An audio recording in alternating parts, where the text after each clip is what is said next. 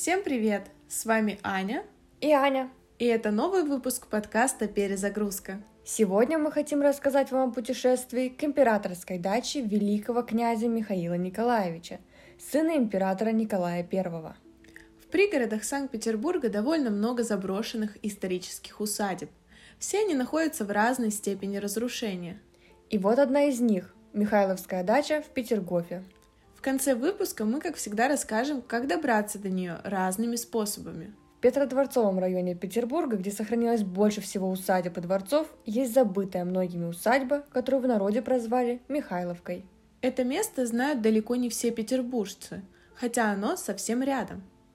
По общим ощущениям, оно всеми забыто, хотя здесь находится красивейший дворец, который почему-то оказался заброшен и никому не нужен. И сейчас он медленно разрушается, годами ожидая ремонта или реставрации. Мы отправились посмотреть это интересное место, осмотрели этот замечательный памятник архитектуры снаружи, а также побывали внутри. И теперь поделимся теми впечатлениями, которые получили, а также расскажем вам историю дворца. Когда-то красивое и роскошное здание сейчас находится в плачевном состоянии. В этот раз мы решили поехать на электричке. Просто захотелось покататься на поезде, соскучились по этой атмосфере. К тому же мы узнали, что идти от станции всего один километр.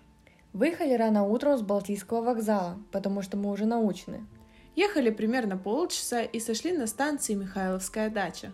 Название уже намекает на то, что от нее очень удобно дойти до усадьбы. Но это, к сожалению, не так. Станция выглядит красиво, нечего спорить. Однако впечатление быстро улетучилось, как только мы сошли с платформы. От нее есть дорожка лишь на завод, расположенный в лесу.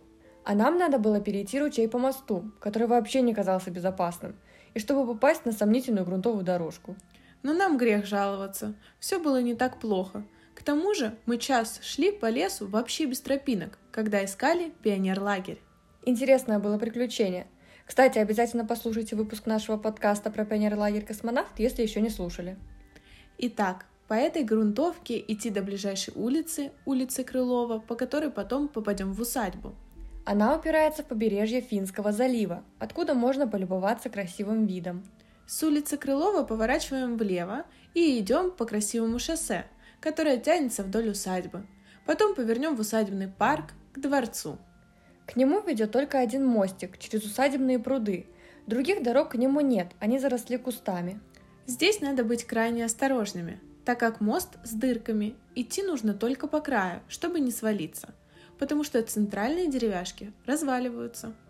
Место атмосферное, как и все заброшенные места, в которых мы были. Это мир без людей. Здесь царит гробовая тишина, и единственное, что развеивает это жуткое молчание – пение птиц. Возле дворца есть красивый мост, состояние которого чуть получше, чем у предыдущих. А вот и дворец. Выглядит очень величественно. Пришло время рассказать историю этого места для полноты картины. Михайловка или Михайловская дача была построена для четвертого, самого младшего сына императора Николая I, великого князя Михаила Николаевича. Кстати, здесь неподалеку есть усадьба Знаменка, которая принадлежала другому сыну Николая. Всю свою семью он располагал рядом с собой, поэтому здесь везде усадьбы и парки связаны с его женой, дочерью или сыновьями. До этого участки усадьбы принадлежали разным владельцам. Все находящиеся там здания убрали, и в 1858 году начали строить усадьбу. Ее начинали строить по проекту архитектора Иосифа Ивановича Шарлеманя, но затем архитектора отстранили, и достраивал ее уже архитектор Гарольд Эрнестович Бассе. Дворец окружал пейзажный парк с прудами, протоками и мостиками, а также много подсобных строений. Например, кухонные и конюшенные корпуса, кавалерийский корпус, егерский дом с псарней, оранжереи с домом садовника. А еще здания караулки, многочисленные садовые сооружения, веранды, статуи, фонтаны. Родился князь Михаил в 1832 году, а умер в 1909 в правлении императора Николая II, правнука Николая I. Дети императора не сидели в богатых усадьбах, а активно служили на благо Родины.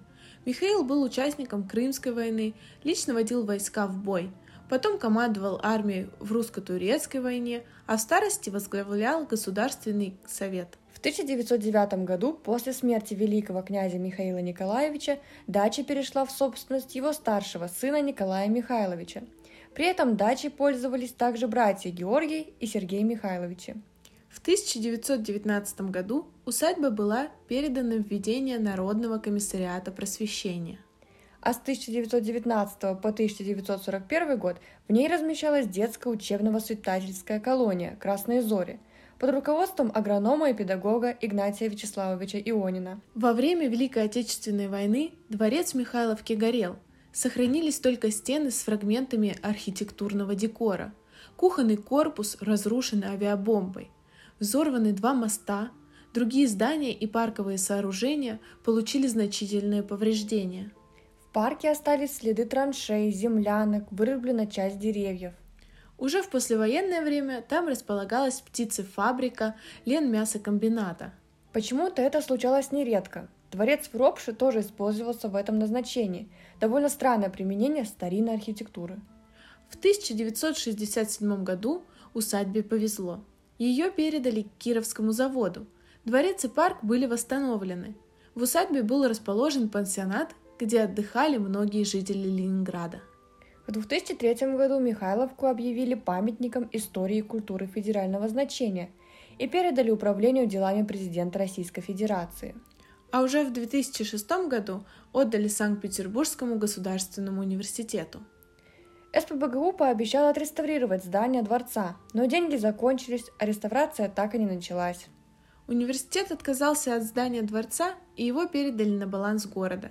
Результат – здание так и не отреставрировано – и все больше и больше разрушается. Отреставрировали только конюшенный корпус. В нем сейчас находятся учебные классы. Кухонный корпус тоже реставрировали, но в эксплуатацию не вели, он стоит закрытый. СПБГУ отделились от Михайловской дачи заборчиком. У них на территории чистота и красота. А что творится за забором? По-видимому, никого не интересует. Там все заброшено. Считается, что дворец законсервирован и ждет реставрации. Но это ожидание уже тянется много-много лет – и нет даже намеков на то, что будут изменения. Одно радует. Сюда есть свободный доступ. Можно любоваться красотой и величием архитектуры, делать красивые фотографии. Главное не приносить больше вред легендарным архитектурным строениям и не рисовать граффити на стенах уже и так истерзанных временем. Мы обошли дворец по периметру.